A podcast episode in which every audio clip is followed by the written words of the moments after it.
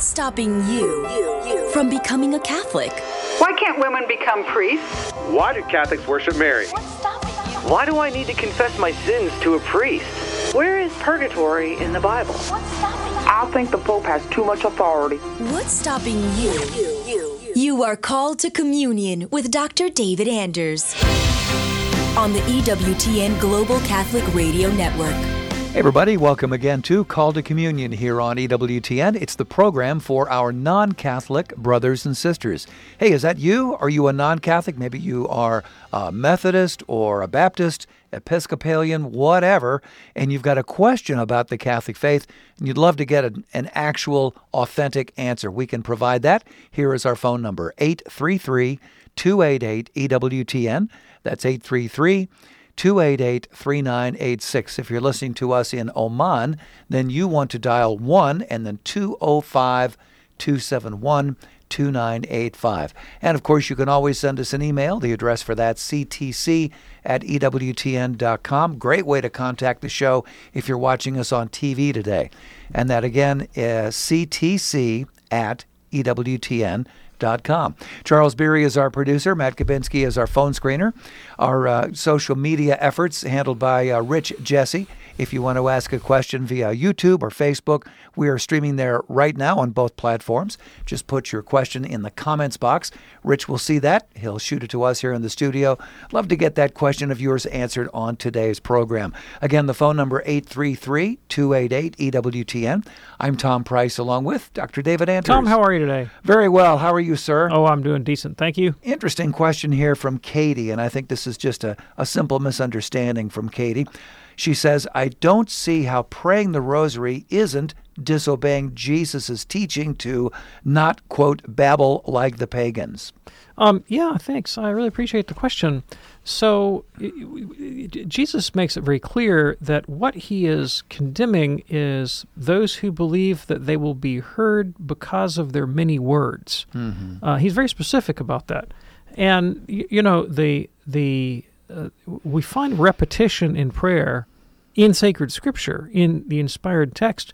Um, what is it? Is it um, uh, Psalm 136, for example, with the, the couplet, His love endures forever, yes. that repeats a bazillion times throughout the psalm. You know, you know that one that's like, "May all mountains and streams and water creatures and dolphins and D and D characters and superheroes praise the Lord." I mean, it's just this enumeration of everything you can possibly imagine invoke to to give praise to God. I mean, there's that sort of thing in Scripture all the time. And when Christ Himself gave instructions on how to pray, He offered us a repetitive formula. He said, "Pray like this," the Lord's prayer, and I mean, if you pray the Lord's Prayer on a daily basis, which the text itself seems to anticipate Christians mm-hmm. will do, mm-hmm. it's not not Lord, give me my weekly bread, Lord, give me my monthly bread, my my my quarterly bread, my semi-annual bread, you know, following the fiscal year. No, it's my daily bread. Yes. Right? Then repetition is uh, is uh, is expected as part of the Christian life. So it's uh, it's the superstitious belief that I will be heard because of my many words, and that is something the Catholic Church continues to affirm. If someone were to take up the Rosary or the Psalms or any other prayer of the Church and believe that that I can compel God to do my will merely by pronouncing the formula over and over and over again, then that would be a species of magic or superstition rather than real biblical prayer. Mm. purpose of prayer is to conform my will to God's, not to bend God's will to mine. Right. Um, there you go. Uh, Katie, thanks so much for your email. Here's one now from Al who says, I understand that Catholics have to go to confession only when in the state of mortal sin. Is this correct? Yeah, that is correct. The Code of Canon Law says that a Catholic is obligated to confess his known mortal sins at least once a year in kind and number. There's nothing in the Code of Canon Law about confessing venial sins at any interval of frequency. Uh, now, as a matter of spiritual practice, it's recommended that a person go more frequently than once a year. Sure. And in fact, you can go to confession even if you're not conscious of grave sin. Pope John Paul II, who was a saint, uh, went to confession daily. He had a lot on his mind, being being the vicar of Christ. Right? Sure. Um, for most people, that would not be advisable, but weekly confession is is not at all inappropriate, and you know I think monthly confession a very good idea. But you're correct in terms of the law; you're required to confess your known mortal sins in kind and number at least once a year. Al, thanks for your email as well. Here's one now from Andrea. I've heard that the physical body of Jesus came from Mary. Is this true? And if so, how do we know this is true? I guess I always thought the Holy Spirit somehow formed the body of Jesus, but Mary was just the carrier of that body. Um, yeah, well, if that were the case, then he wouldn't be a human being, right? He, he, he had to derive his genetic material from a human parent. Now, the miraculous thing is he got all of it from one human parent. Yeah. He didn't have two human parents. Um, but uh, but yeah, absolutely, he was he was genuinely conceived of the Blessed Virgin Mary, and that means he would have partaken of her genetic material. Okay. And we have this anonymous question now. Uh, how do we know that baptism is the means of grace by which we are cleansed of original sin? Could it not be the case that Christ's death vicariously remitted the human race of all original sin without the need for that grace to be actualized via a sacrament? And if so, infant baptism would become unnecessary because baptism would only cleanse us of actual sin. Thanks, Anonymous. Um, yeah, thanks. So you're asking whether it's logically possible for God to remit the guilt of original sin immediately, you know, that is to say, without any kind of material medium, mm-hmm. um, uh, either through the death of Christ or from some other causality. And of course, the answer to that question is yes. Of course, God could do that. He didn't. He didn't right? Just the fact that God could do something. I mean, you know, God could, God could, uh, you know, he could, he could, you know, cause it that make it the case that I like watered down beer from Milwaukee. Right?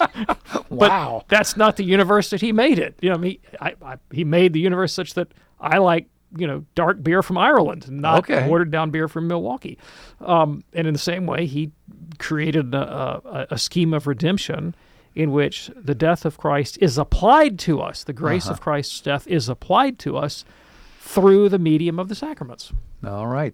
And uh, thanks so much for your anonymous email. If you would like to send us an email for a future show, especially those of you watching on TV today, here's the address ctc at EWTN.com. ctc at EWTN.com. In a moment, we're going to be talking with Les in Cincinnati, also Joe in Kansas. Terry in California. Looks like two lines open right now 833 288 EWTN. If you have a question for Dr. David Anders, 833 288 3986. It's called to Communion with Dr. David Anders here on EWTN. Do stay with us.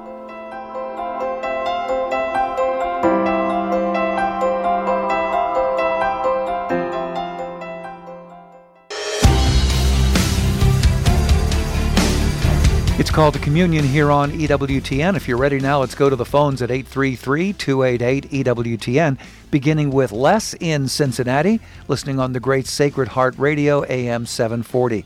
Hey there, Les. What's on your mind today, sir? Hi, thank you for taking my call. Um, I'm asking, uh, I've got some friends who are really put off by the seeming vindictive, murderous God of the Old Testament and they can't seem to get over that. And so, how can I justify, explain, or whatever to them? Yeah, thanks. I appreciate the question. So, uh, in point of fact, Jesus Christ took a very relativistic attitude towards uh, the Old Testament, and I'll demonstrate what I mean. It's a passage in Matthew chapter 19 where Jesus is asked by the Pharisees whether a man can lawfully divorce his wife. And of course, the law of Moses answered that in the affirmative that he could. He just writes her a certificate of divorce. Jesus says, no, he can't. And the Pharisees, a bit perplexed, say, well, then why did Moses say otherwise? And Christ's response was, well, Moses wrote this because of your hardness of heart, but it wasn't like that from the beginning. What God made, you know, what God joined together, man can't separate. Mm-hmm. Now, interesting thing about that passage, two interesting things. One, is that the text itself says nothing about Moses' condescension to human weakness. It's a very thus saith the Lord kind of passage. Mm-hmm. Jesus, however, interprets that and says, well, this isn't, as it were, directly from God. This is a kind of prudent decision that Moses made, a kind of concession to the cultural mores of the day, but it's not morally ideal. So he he he introduces kind of a, a kind of note of separation between the, the the literal text of the law and the will of God, and one that actually puts the text somewhat at odds with the will of God, which is a very strange thing to to say. St. Paul in the book of Galatians uh, seems to have a similar idea when he talks about the law having been mediated by angels. And some commentators, there's nothing that says the law was mediated by angels in the Old Testament. Mm-hmm. Some commentators think, again, that was a, a way of kind of putting some uh, putting some daylight between the the mind of God, as it were, in his essence, and then what we actually find written on the page. A couple other instances in the New Testament worth worthy of note. One would be John chapter eight the woman caught in adultery. Now, the law clearly stated that people caught in adultery were to be put to death. There was a death penalty for that for that crime. Mm-hmm. And they approached Jesus and says, "Well, should we carry out the letter of the Mosaic law?" And again, you know the story, I'm sure. Jesus won't respond and, and basically refuses to comply. He he demurs and does not insist on the literal application of the Mosaic law. Well, if you take the text literally, then Jesus was wrong. But of course, Jesus wasn't wrong. If you take the text literally, Jesus was advocating something contrary to the law in those passages, but understood in a deeper sense, he was really seeking the meaning, the substance of the law, mm-hmm. which can be summed up, according to Paul, in the twin commands of the love of God and the love of neighbor. And so, recognizing that there is this kind of uh, uh, paradox in Jesus' approach to the law, who says, after all, that not one jot or tittle will pass away till all these things are fulfilled. How can those both be true? How can it be true that the law is sort of rigorously applied, not a jot or tittle drops, and yet Jesus put such significant daylight between the mind of God and the, and the text as written? Well, uh, St. Paul, when he deals with that question, says that there is a spiritual meaning to the Old Testament that is not apparent to the man on the street, as it were, but only comes into play when you have the mind of Christ. First Corinthians second, uh, excuse me, First Corinthians two, he talks about that at some length, and uh, that was actually the most the the most quoted passage of Saint Paul in the first three centuries of the church. The fathers who commented on Paul's epistles, that was where they went most of all, was to this understanding of the spiritual meaning of the law. And so in Catholic teaching, this is now dogma. Mm-hmm. You have the literal text um, but but it conceals, as it were, a spiritual significance that's allegorical and anagogical and moral that we can only ascertain by having the mind of Christ, by taking Jesus' perspective on things, and uh, and that means that uh, that that the man on the street, the way he takes the Old Testament, is the wrong way to take it. Uh, if you look at um, the uh, the uh, apostolic exhortation from Pope Benedict um, verbum domini on mm-hmm. the Word of God. He makes this point plainly. He says that the Old Testament requires a certain kind of sophistication in order to read it properly. That we don't read it as fundamentalists, as, that is to say, as the man on the street would understand it, um, but we have to read it with the mind of the church, with the mind of Christ, um, and with uh, and with some expertise and sophistication. So, uh, in Catholic dogma, when we get to the question, who is God? What is God? What is God like? We have a pretty sublime doctrine of God that runs flat contrary to the narrative description of God in the Old Testament. What I mean by that is the Old Testament will say things like God changes his mind. But the dogma, the Catholic dogma on God is that God doesn't change. Right. Now, St. James says he doesn't change. The New Testament says he doesn't change. And so we, we look at those passages, and like Christ did with the command on adultery, we say, well, that's a kind of condescension to human weakness. That's a kind of a, um, a language that uses uses the genre of narrative and the genre of myth to describe maybe something more existential about our relationship to God in the state of sin. So, you know, we talk about God's wrath, for example. Probably the best way to understand that is not to think about the deity being filled with rage, but rather the sense of alienation that I have from my true good when I give myself over to a life of dissipation. That feels could feel like wrath to me, yeah, right? Yeah. Um, but when we predicate of God, when we say things about God, that uh, that we have to purify those predications of anything creaturely or human. That's another dogma of the faith. How do we talk about God?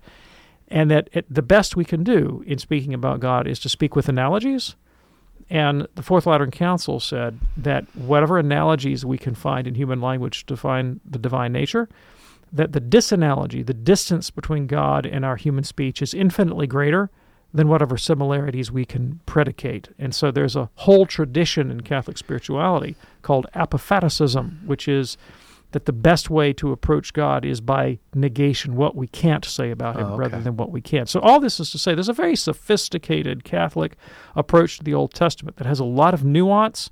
Um, it certainly does not take these representations literally and at face value the way your friends do. If you would like to read a just fantastic book on the topic that I highly recommend, uh, it's by Matthew Ramage, R A M A G E, is a theology professor at Benedictine College.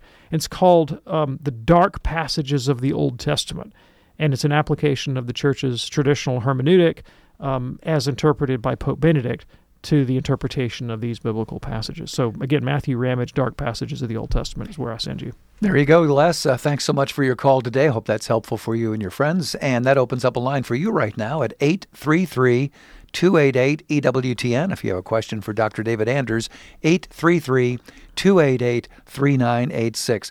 Joe is listening in Kansas on the Ave Maria Radio online app. Uh, Joe, what's on your mind today, sir? Yeah, I was wanting, where is it in the Bible that says that all, really all Christians we go to mass on Sundays? Yep. Yep. I'm sure. I'm sure this is biblical. Okay. Yep. Yep. I can. I can do that for you. I have a couple things to say about that. First of all, all four Gospels concur that Jesus rose from the dead on Sunday, the first day of the week. Right. You find that in all four Gospels. Mm-hmm. And when we get into the epistles into Acts, when when there are references to the time that Christians gathered for worship, there are two places in the scriptures to talk about that Acts chapter 20 and 1 Corinthians 16. Both of them reference the first day of the week, the Lord's Day. When we look at early Christian writing outside the New Testament, writing from the second and third century, again, it's it's it's unambiguous that uh, the church understands itself not to be Sabbatarian, that we do not keep the Jewish Sabbath, but in fact we keep the Lord's Day. So you'll find that phrase, the Lord's Day, uh-huh. in the Didache, the letter of Barnabas, Ignatius of Antioch, Justin Martyr, all the uh, apostolic fathers that talk about this in the second and third century. So um, it's an ancient practice, goes back to the apostolic times, and again, the rationale for worshiping on Sunday is that it is, it is the Lord's Day. It's the day the Lord rose from the dead. So we commemorate that day with the Holy Eucharist. Now, I have to say something else about the question. When someone approaches me about a Catholic practice or doctrine and says, Well, where's that in the Bible? I, I can usually answer the question, but I don't want to leave the premise of the question unchallenged. See, that what's implied by that is that, well, if you can't find scriptural warrant for this thing, then I don't have to do it or I don't have to believe it. And that principle itself, the idea that I should somehow limit my practice to only those things found in the Bible is itself unbiblical. And so, you know, if someone proposes that as a doctrine of the faith, an article of faith, only believe those things you can find in the Bible, then I want to turn around and ask that same individual, okay, is that principle itself taught in the Bible? Does the Bible say only hold to things you can find in the Bible? And of course, the Bible says no such thing. The Bible right. doesn't even identify itself as a coherent entity. There's no table of contents divinely inspired you know, from a sacred author handed down that says, here are the books of the Bible you have to consult. The only reason we have a Bible, the, the, the 73 books that we have in the Catholic canon of Scripture, is because the church defined these particular books as canonical, put them together into a collection, and promulgated them as the Word of God. So, in other words, the reason we have the Bible that we have is through sacred tradition. So, if you don't acknowledge tradition as an authority in Catholic life or Christian life, then you better throw out the Bible because the Bible is a product of Catholic tradition. And in fact, when you look to what the Scripture says about how to determine the confines of Christian life, what the Scriptures tell us is not look to the Bible, but rather look to the teaching of the church. When Christ sent out the apostles, he said, Go unto all nations and teach everything I have commanded you, and I'll be with you to the end of the age. And of course, what Christ commanded was all oral tradition and his own divine example and he gives them a command to teach uh, and make converts, not to direct their their converts to a particular set of texts. Uh, Joe, is that helpful for you, sir? Yes, thank you. All right, thank you. It is a call to communion here on EWTN. Our phone number 833 288 EWTN. That's 833 288 3986. If you're watching us on TV, uh, please shoot us an, e- an email. The address for that ctc at ewtn.com. Here is Lisa now listening in Cleveland on Sirius XM channel 130. Lisa, what's on your mind today? Hi there, Dr. Anders. Hi, Tom. Hi. I went to daily mass this morning, and in the gospel, Jesus speaks pretty strongly against tradition as far as you nullify the word of God in favor of your tradition that you have handed on, and you do many such things. And I was wondering why we as Catholics place such a heavy emphasis on tradition if Jesus himself seems to speak so heavily against it. Yeah, thanks. So Jesus does not reject the principle of tradition. In fact, he he endorses the principle of tradition, and I just mentioned this in the last call when Christ gave instruction for the disciples on how to proceed throughout the world. What he told them to do was to take the deposit of faith he had delivered to them orally and to promulgate that, to teach that deposit of faith and to hand it on to subsequent generations. That's precisely what we mean by tradition. Tradition is that which is handed on. Mm-hmm. What the church is to hand on is the deposit of faith given to us by Jesus. So St. Paul, when he writes to the Corinthians, he they didn't have a Bible in his day. I mean, he First Corinthians is one of the first books that would later become the, the New Testament. So he can't refer to the New Testament in writing them. he says, uh, "The tradition I received from the Lord, I hand on to you." And in Thessalonians, he says, you know, hold fast to the traditions that you received, those both in writing and those that came to you orally. So tradition is the principle for the dissemination, for the propagation of the Christian faith through the centuries by the Lord's decree. That's Jesus' intent. Mm-hmm. So what he critiques in these passages that you that you evoke is not tradition per se, but Pharisaical tradition. He he takes specific aim at the tradition of the Pharisees precisely because that tradition contravenes the Word of God.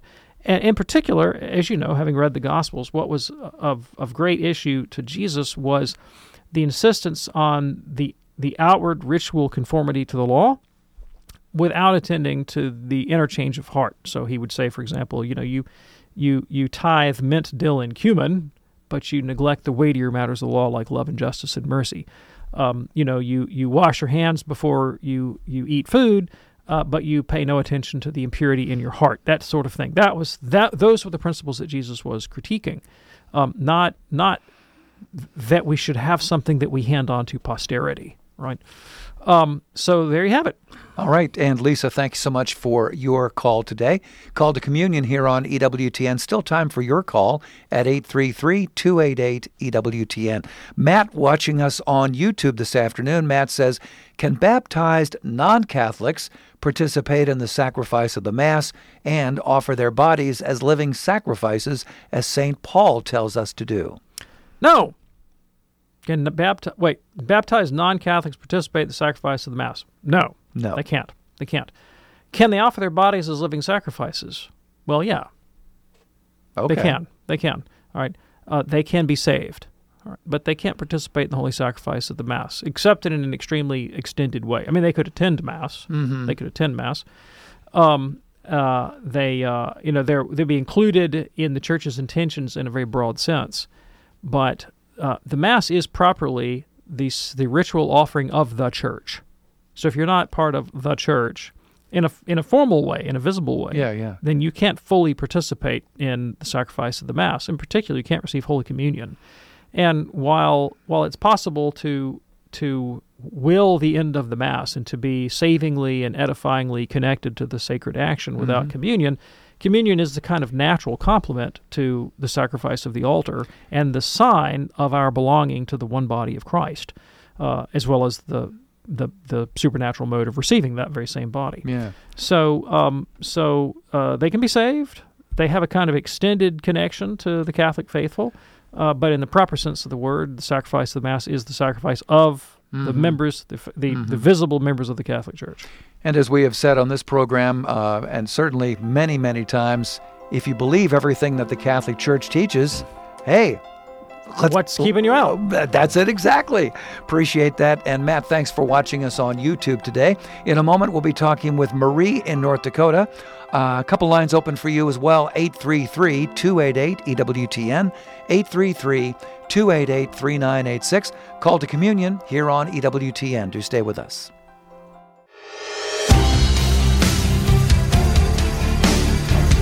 So, what's keeping you from becoming a Catholic? Well, let's talk about that here on EWTN's Call to Communion with Dr. David Anders. Phone lines are open for you right now. It is not too late. If you call right now, we can hopefully get you on today's program, 833 288 EWTN. That's 833 288 3986. If you're watching us on TV today, please uh, send us an email. The address is ctc at EWTN.com. All right, let's go to uh, Marie in North Dakota, listening on Sirius XM, channel 130. Hello, Marie. What's on your mind today? Okay, um, thank you for taking my call. I remember uh, when Pope Francis was first uh, the Pope, that I read something that he said it was okay for divorced and remarried people uh, to go to communion. Is that true? Yeah, thanks. I really appreciate the question. Well, like most popular summaries of Pope Francis's teaching, this one is um, inaccurate because of how it lacks nuance. Okay, stated, you know, as a bare fact, you know, if I'm divorced or remarried, can I go to communion?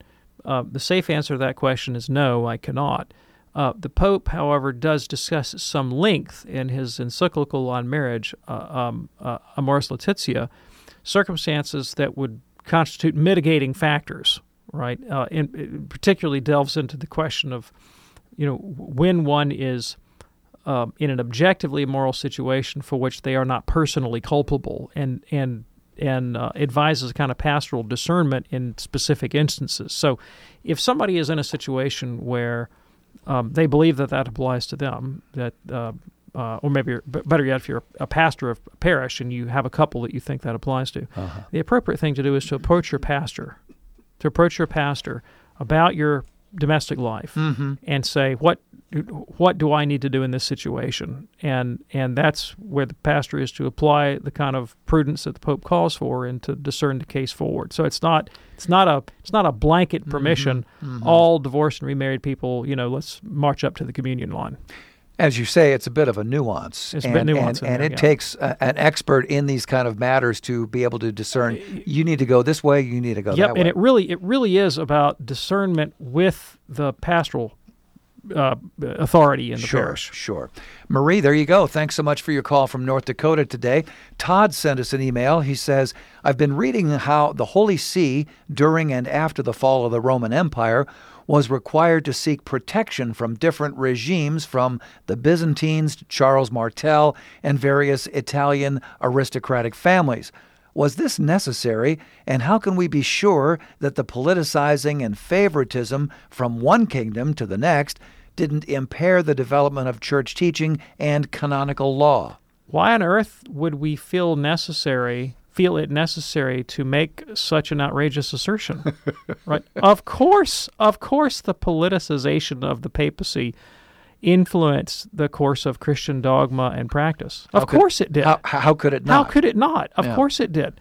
And and so the attitude that a Catholic takes towards this is not we don't say that every development in Catholic theology was felicitous. Right? Like the best development that could you know Leibniz's best of all possible worlds scenario. We, we don't take that position. I'm not, as a Catholic apologist, I don't have to defend every move the magisterium's ever made and argue that this is the only policy and the best policy they could possibly have ever done. Um, even as uh, celebrated a thinker as John Henry Cardinal Newman, who's a saint now, um, took a position regarding the First Vatican Council called uh, inopportunism.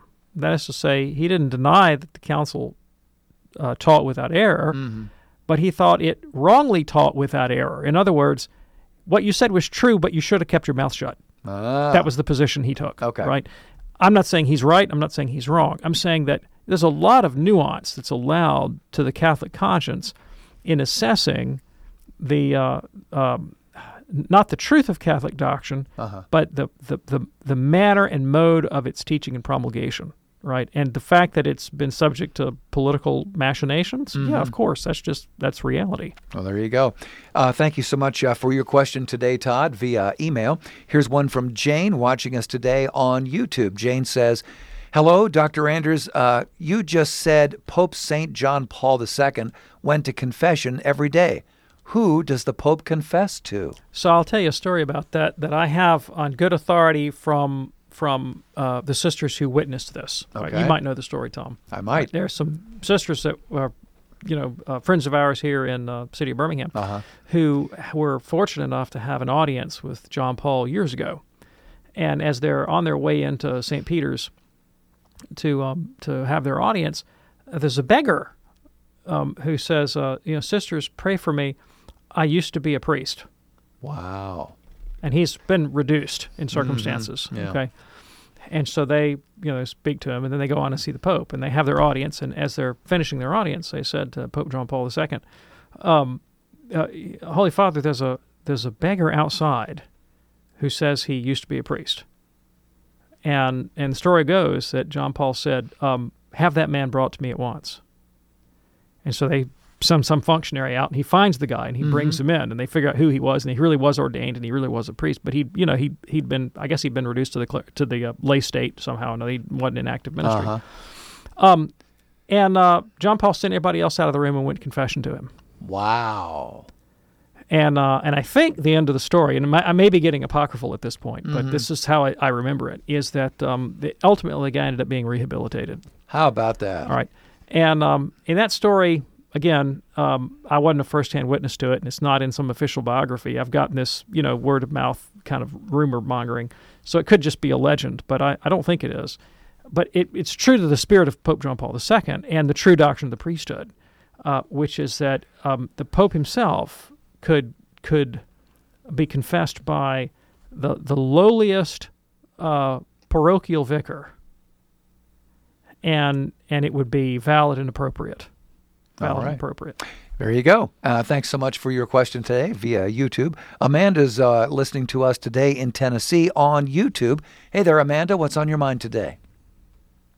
Hello. Yes, I was wondering if does the priest have to wear his stole in order for it to be a valid confession? Thanks. Appreciate the question. The answer is no. Um, he's supposed to wear his stole, and uh, uh, that's what that's what the liturgical law tells him to do. Uh, but for but that's not necessary for validity.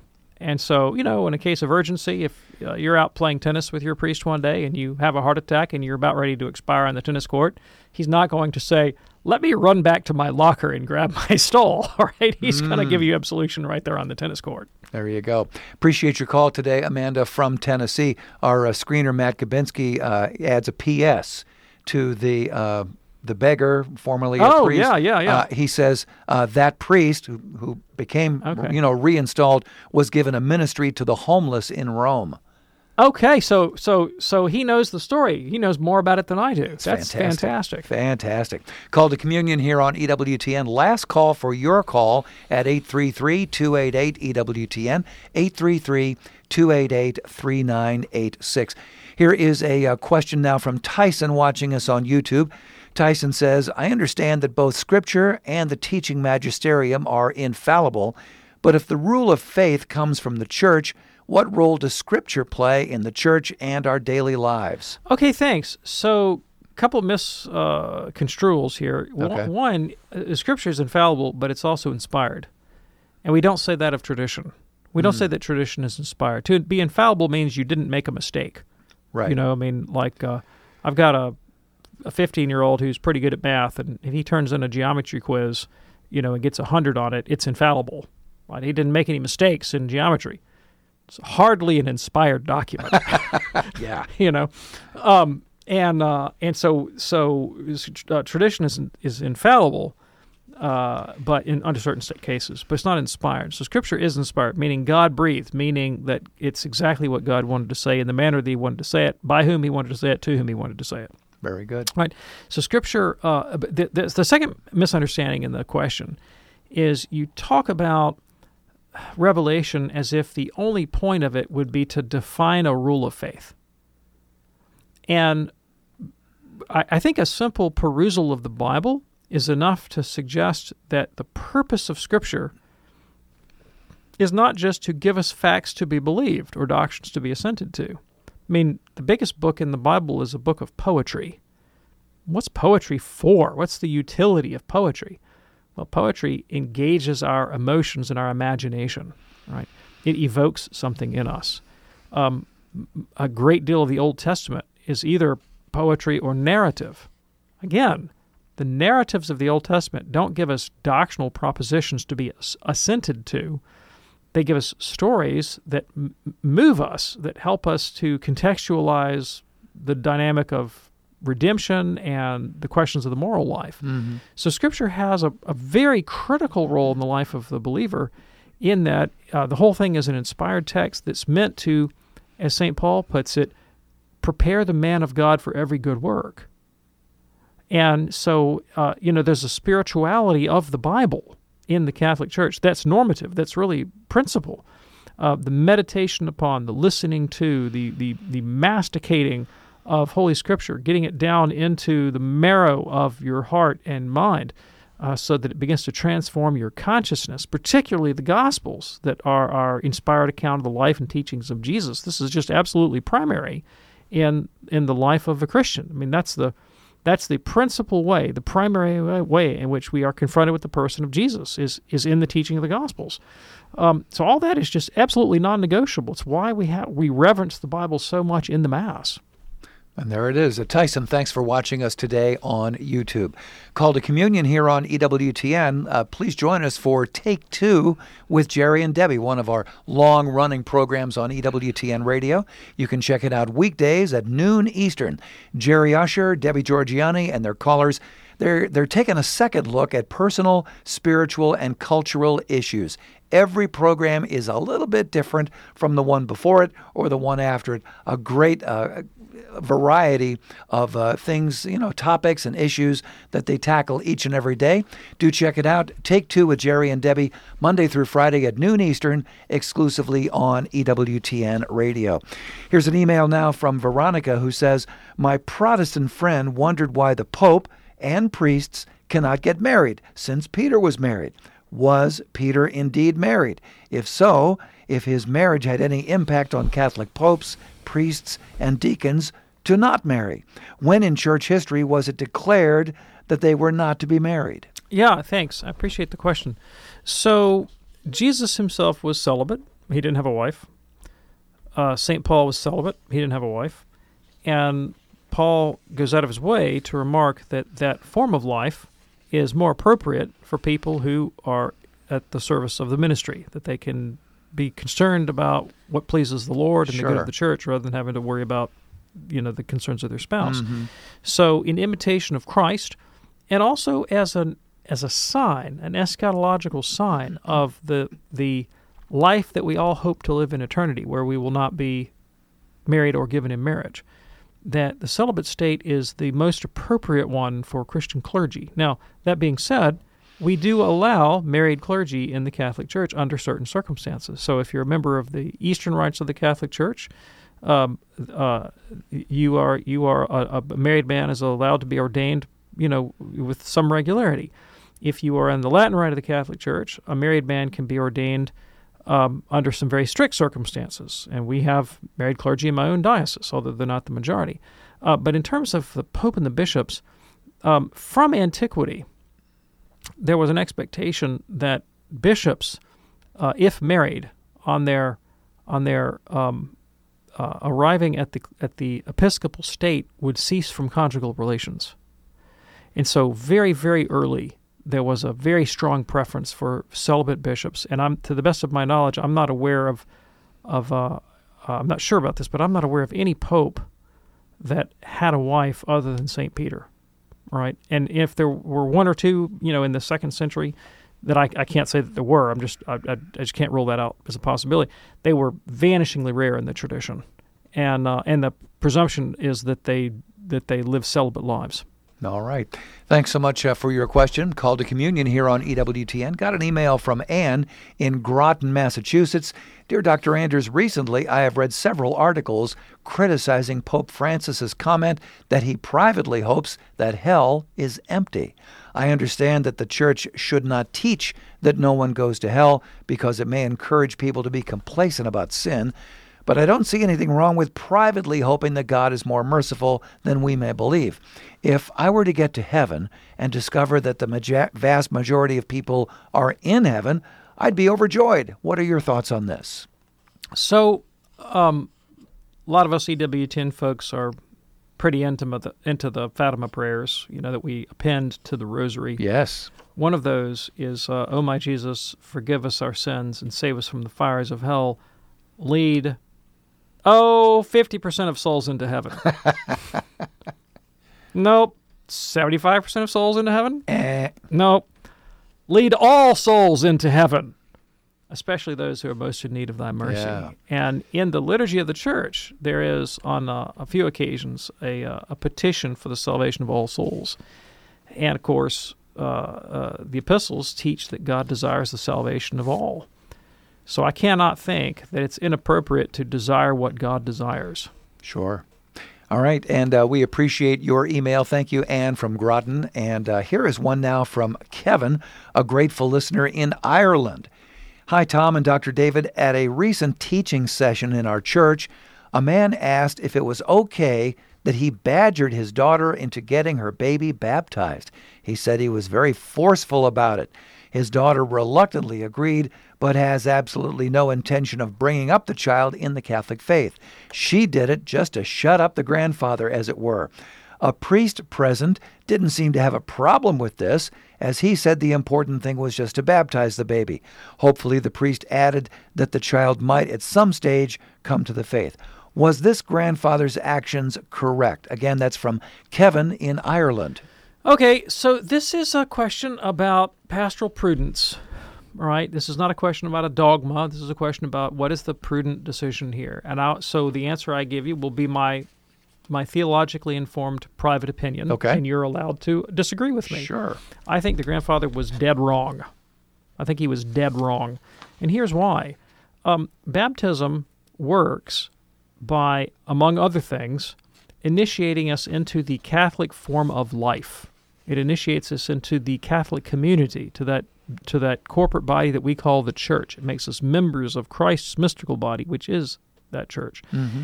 And uh, as, as baptism is the door into Christian life, so the Eucharist is the expression of that mode of life that is self sacrifice. So I die with Jesus in baptism and rise again so that I can give my body in living sacrifice as my spiritual act of worship, a worship that is clarified and expressed and made possible and present through the offering of the Eucharist. So that's why in the Eastern Church, baptism, chrismation, and First Communion all go together as one act, as one sacrament of initiation, um, uh, because it, that, that, there's this understanding that this is the initiation into a particular form of life. Uh, the law of the church is that if if the parents don't intend to bring the child up in that form of life, that the child is inappropriately baptized. Not invalidly baptized, but inappropriately baptized. Because baptism without the Christian form of life following is not going to get you to heaven. Yeah. It's not going to get you to heaven. Um, and so the the risk here is that you you you further deaden the girl's conscience and further alienate her from the church. She likely walked away from Catholicism because of browbeating grandparents and the like. Yeah. Right? Mm. So this isn't going to do anything to reconcile her and it will do nothing, in my judgment, to to promote the salvation of the child as such.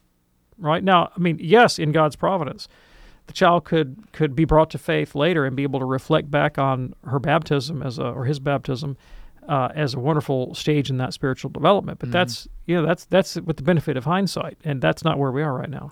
Kevin, thanks for listening to us in Ireland. Appreciate your email. Here's one now from Sue in Portland, Oregon. Hi, Dr. Anders and Tom. I am the only practicing Catholic in my family. My husband, two adult biological children, my stepdaughter, her husband, all have a very progressive ideology. My granddaughter from my stepdaughter will be turning 18 and has met some Catholic young men who she's friends with. I think this has made her curious.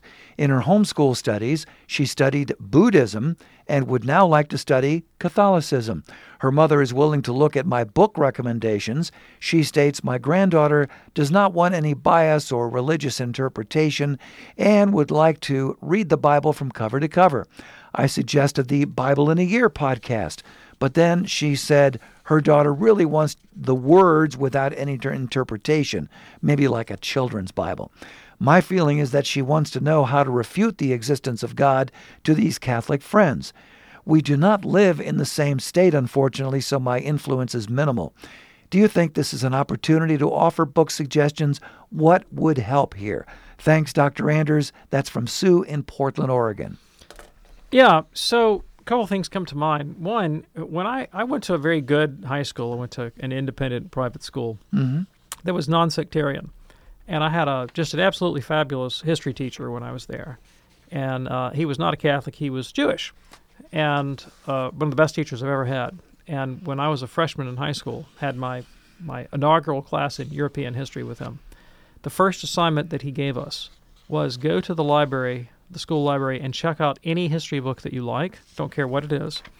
Your assignment is to write an essay on the bias of the author. Ooh and and of course, you know, brains full of mush that we were, you know, the 14 year olds in the room would go, "What if he doesn't have a bias?" And uh, our professor wisely said, "No, no, no, you don't know how this thing works.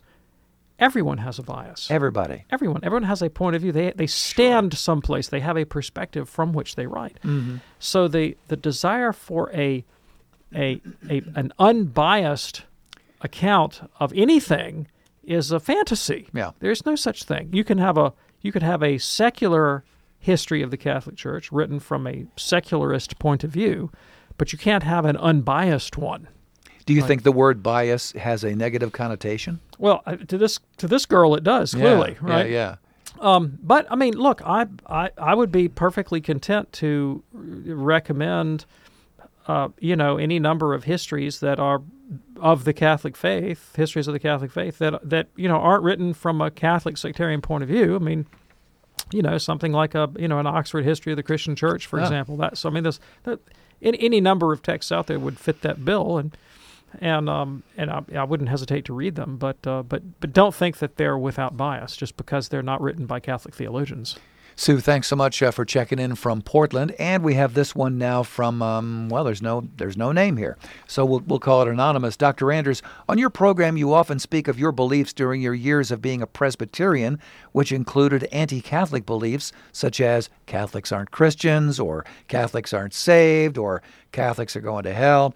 Uh, during the time you were a Presbyterian, did you believe that the followers of any other non Catholic group or church or denomination, not including Mormons or Jehovah Witnesses, who are in a class by themselves, were also not Christians, not saved, or going to hell. So, if you want to know, did I did I think that there were Christian groups that were neither Catholic nor Mormon nor Jehovah's Witnesses? Yeah. Um, who were necessarily going to hell in virtue of their ecclesial uh, identity? Yeah. The answer would have been yes, probably so. Probably okay. so. Okay, so I was in a very conservative, uh, you know, borderlinely fundamentalist uh, branch of pre- of Presbyterianism, uh, with pretty narrow construal of um, of what saving faith consisted in, and so I would have regarded, say, mainstream denominational Presbyterians as uh, as not safe, not safe right? So you know there are some some mainline Presbyterian denominations that um, that uh, uh, basically succumb to a modernist interpretation of the Bible and you know whose ethical doctrines departed from what I considered to be biblical Christianity. I would have thought they were pretty unsafe, and and there's a lot of groups that fall into that kind of category. Um, and there were some others that uh, you know were clearly um, borderline. Okay. In my judgment, but yeah, again, like sure. uh, from a Catholic point of view, looking, t- you know, turning around, um, I, I, have a very different. I construe the Christian landscape very differently today, and uh, and I think that the attitudes that I had as a fundamentalist were really, really execrable, really, really despicable. And and I would have put if I were gonna if I were gonna handicap the the score the uh, scorecard now, I would have put 25 year old David Anders in a pretty dim light, right? and uh, and so many of those people that I looked down on, uh, 20 you know 30 years ago, I would now regard as you know, as Jesus said, much closer to the kingdom of God. Yeah. And you will lay a lot of this out in your excellent book, The Catholic Church Saved My Marriage. Well, thanks for mentioning that. Yeah, I do, Tom. Sure, indeed. So I wrote that book uh, a while back. Uh, I guess it's coming on six years now. We published that one. Um, and it really is a narrative, uh, not only of um, the church's teaching on marriage, but uh, my journey to the Catholic faith as a theologian and how everything I learned about Catholic truth and the sacraments and the moral life impacted me in that very intimate sphere, namely my marital life. All right, and you may want to check that book out, the uh, How the Catholic Church Saved My Marriage. It's available uh, from EWTN's religious catalog. It's also available if you go on to uh, Audible. It's available as a, uh, an audio book, which is great if you've got a long trip ahead and uh, something to think about and look forward to. Dr. David Anders, thank you. Thanks, Tom. We do this program Monday through Friday on EWTN Radio at 2 p.m. Eastern. Check out the podcast anytime you wish. Charles will have today's program posted for you uh, in about a couple hours at EWTNradio.com. Actually, EWTN.com forward slash radio. That gets it right. On behalf of our great team, I'm Tom Price along with Dr. David Anders. See you next time here on Called to Communion. Have a great day and God bless.